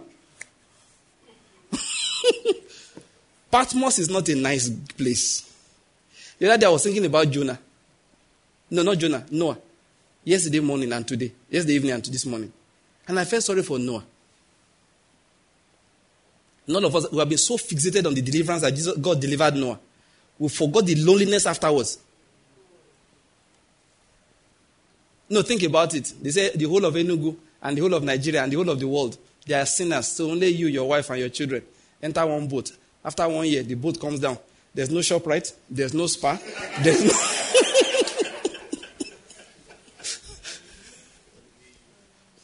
only you.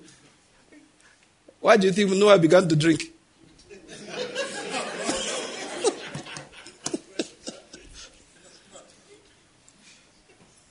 Look, you know, I never thought about it before.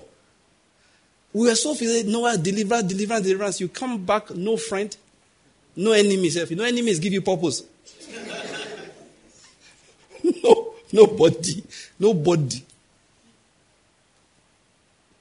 Just you, your wife, your children. Following God is not as rosy as we have tried to paint it. There is a, there's a rosy end. Though. One day we'll see the Lord. There's a rosy end. Though. There's going to be a new heaven and a new earth. One day God will literally wipe away sorrows from your life and from around you. A time will come, death will not be able to take any loved one away from you. Yes, that end is coming. But, brethren, there's no faith you have that will make it compulsory on this earth. None. We thought as if there is a faith that can do it. All the faith of Noah couldn't get him company on the earth again. His friends were dead according to the will of God. Old Boys Association, gone according to the will of God. Dubai, gone according to the will of God. See, I've told all of you that Dubai, Dubai, Dubai. That place was a desert, it will return to desert. You hear what I said? If I if I wax prophetic for you, you run home. Because I meditated about it again today. I know what led to it. First, what I have preached. Then I heard something Pastor Delvan said. Then I thought about it and I realized that the world has seen nothing yet.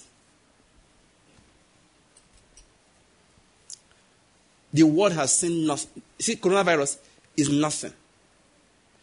You know, it was yesterday my mind began to, you know, indict some new matters. I just realized that, Banky, this prayer people are praying that this thing should close, should shop, sharp, sharp. It will close. But what is coming after? Get your minds ready for the anger of God on the earth. Because we have been so insulted him. Listen, you will be preserved. But just like Noah, you will have no spa, no ShopRite, no Dubai. You'll be locked down. Better learn to enjoy the presence of God in your house. I thought about Listen to me. If you are thinking of what I will build on the earth, just not now. Forget that thinking for the next five years. Because you don't know where it is going. No matter how much, how righteous you are, if God says, I'm blowing everything away, He will blow your own house away too. He will keep one for you to stay inside.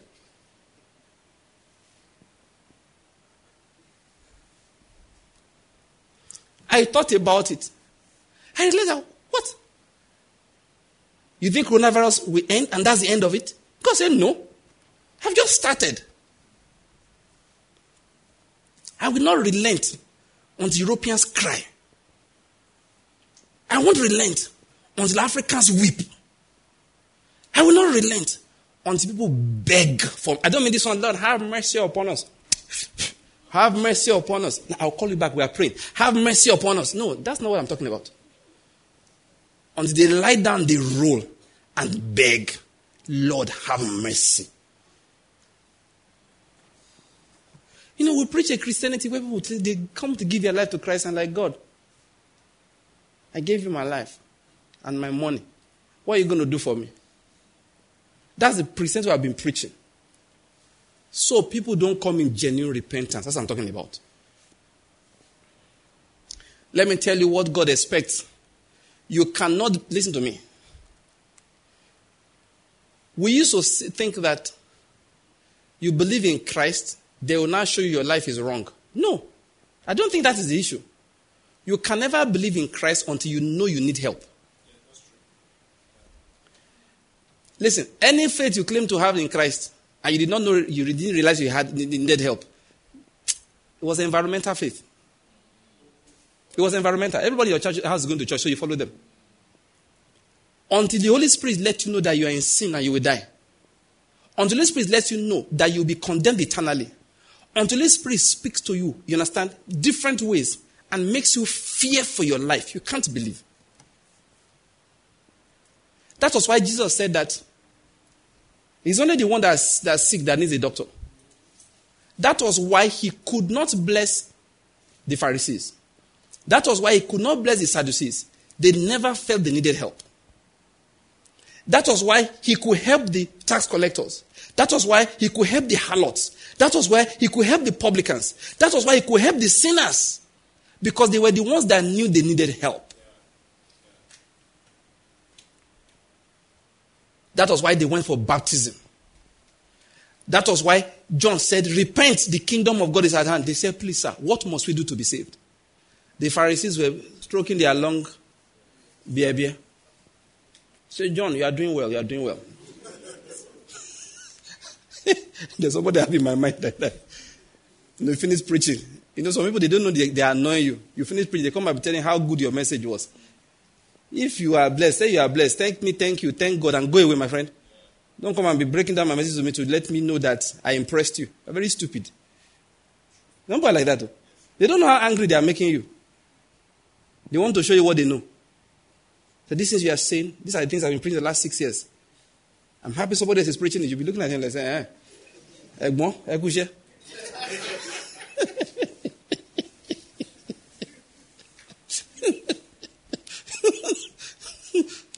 the Lord is good.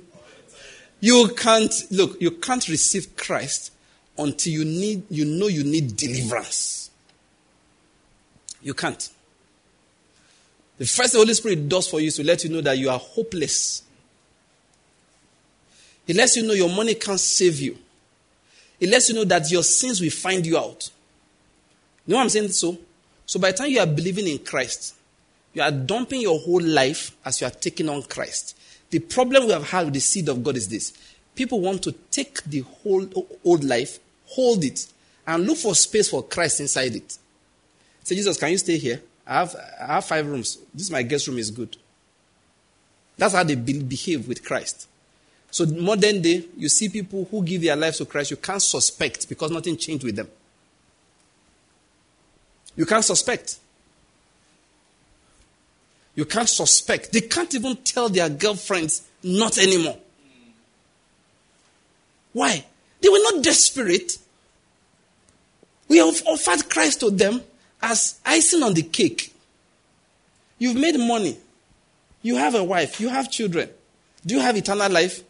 Says, no, okay, come, let me give you eternal life. Let me say something to surprise you. Well, it might not.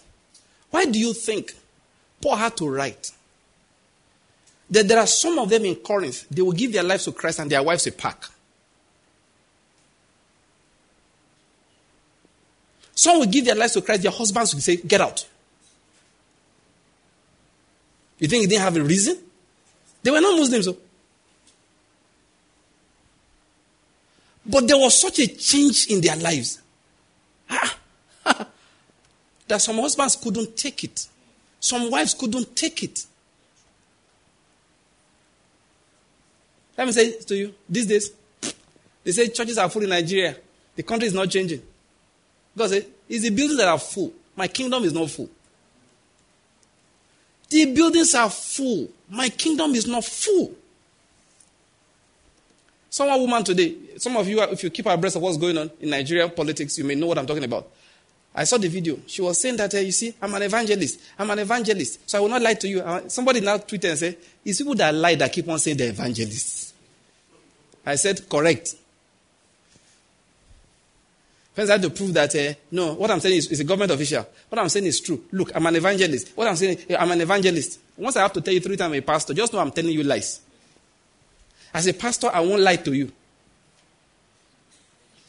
In Nigeria. Don't you watch television? Because if you want to watch live, just tune to television. Eh? Praise God. God, God I didn't talk to him. Banky, don't mind him. It's money, mammon that spoke to him. So people say the country, the churches are full. The country is not changing. God said, listen, you don't get it. The, con- the churches are full, but is the kingdom full? I'm not even talking, listen, I've not addressed baby Christians. So there's babyhood in Christianity, in which you truly gave your life to Christ, like we said earlier, but the traits have not yet fully developed. But I'm talking about simple repentance a man, a pastor in the church, everybody knows that he's a womanizer and he's a pastor of a church. Everybody knows. Now, that's not the gist. The is that he now opened his mouth and said, The fact that we are pastors do not mean we are holy. And you tell me he's saved. I can bet money on it he is not saved. That guy has never met Jesus Christ. Because if you have met Jesus, there are statements you don't make.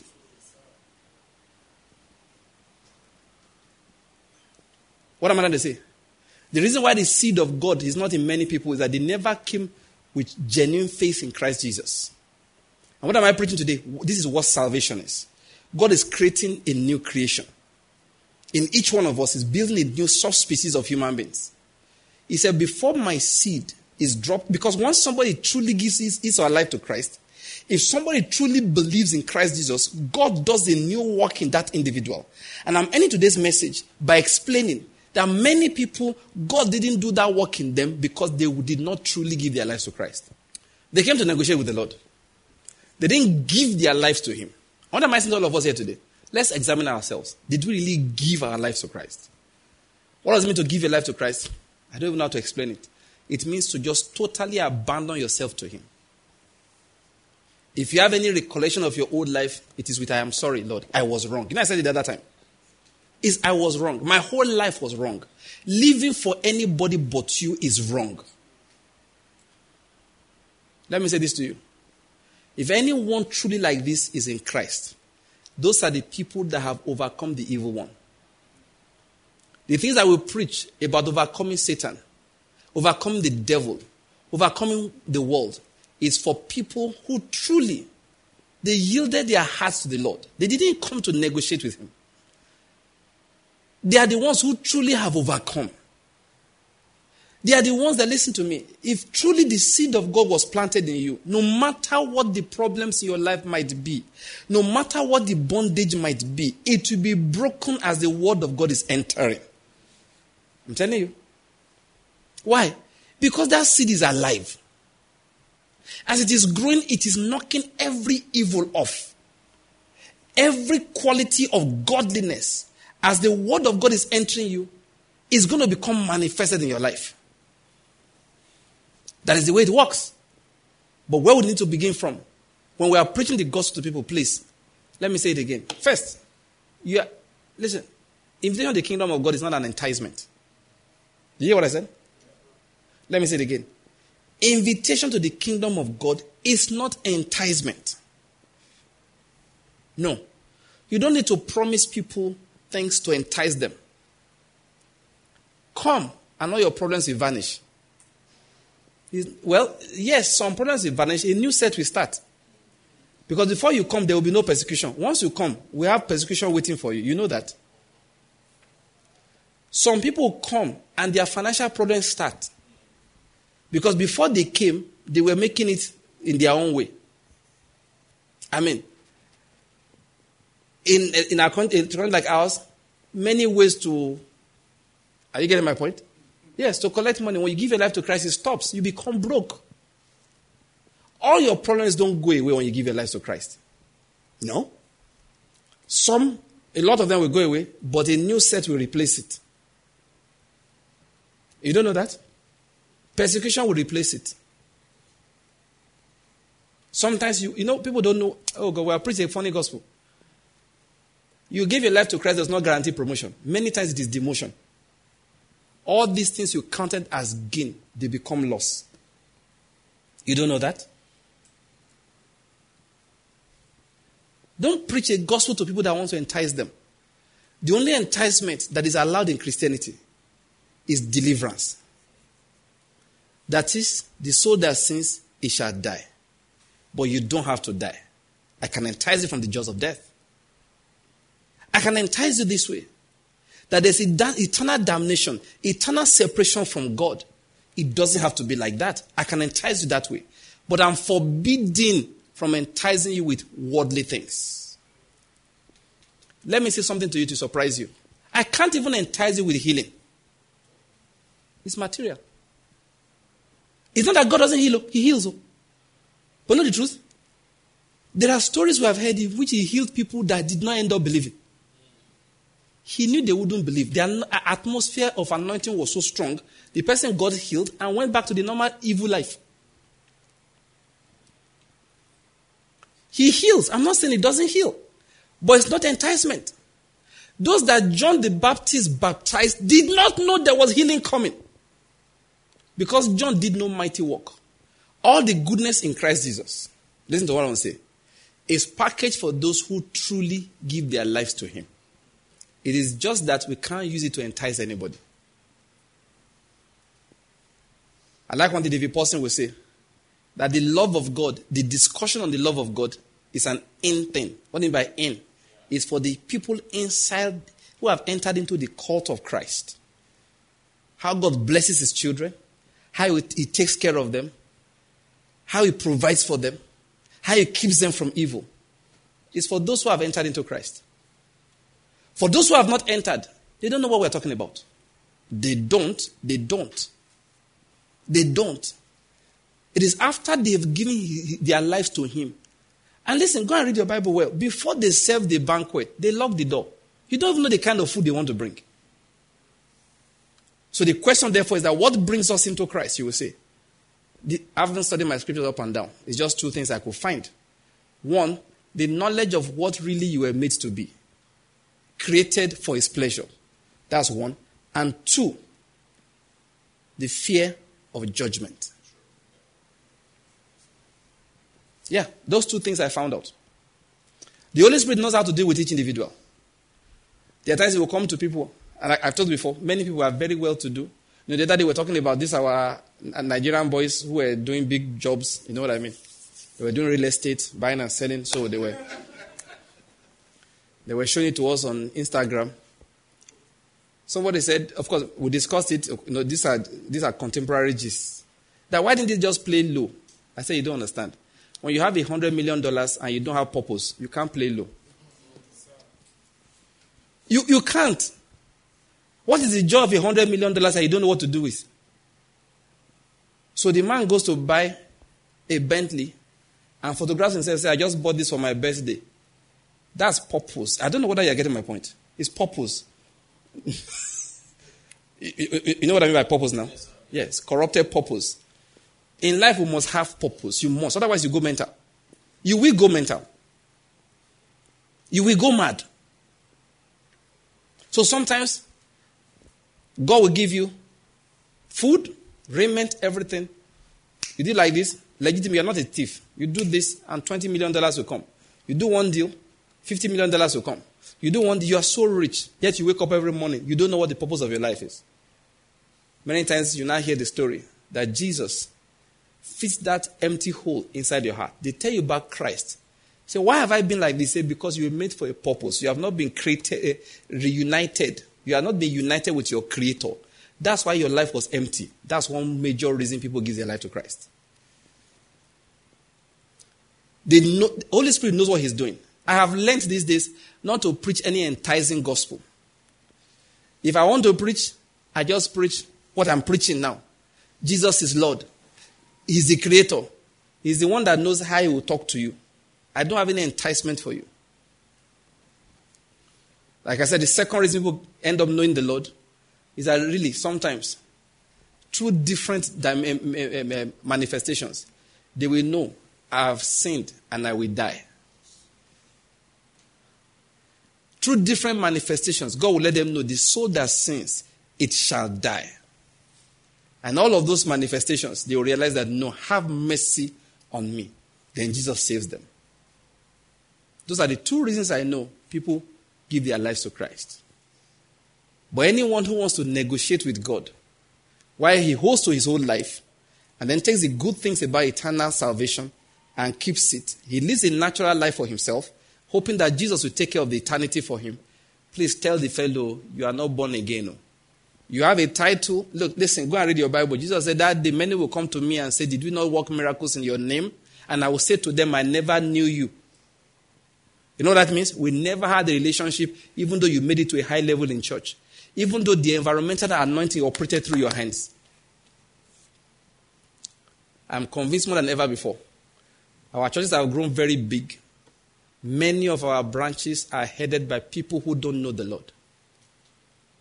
I am convinced that we gather people in their multitudes, in their thousands, their millions. On Sundays, they say, Nigeria, there's revival. God said, You guys don't know what they call revival yet. Too. You have corpses coming to church, they have not been revived. Let's bow our heads. I think I've spoken enough for today. Let's give the Lord thanks for the word we have heard this evening. That's where we start from in our prayers and say, Lord, thank you for sending your word to me. Thank you I rejoice at thy word. Just give the Lord thanks. Thank you. If you are born again, then thank Him for the salvation that you have received. Thank Him for saving your soul. If you are not born again, you can do that now. Where you are seated, you can pray a prayer. You can pray a prayer to the Lord and say, Lord, save me. Save me. Maybe you backslid. You can say, Lord, I come back to you. I come back to you. So if you are in any of these categories, there's a prayer to pray. You're giving your life to Christ. You're sure of your salvation. Then bless the name of the Lord for that. You backslid. You can return to the Lord. Remember, the Bible says in Luke chapter 19, it says he came to seek and save the lost. So you, you can return to him. Then if you are not born again at all, uh, you can start afresh. You can start afresh. You can come to Jesus this evening. You are the reason Jesus came. Uh, he doesn't want you to be condemned. He doesn't want you to die. He came. He died for you.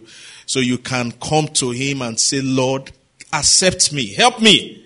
You can pray that prayer. What it means is that everybody is praying at this point in time.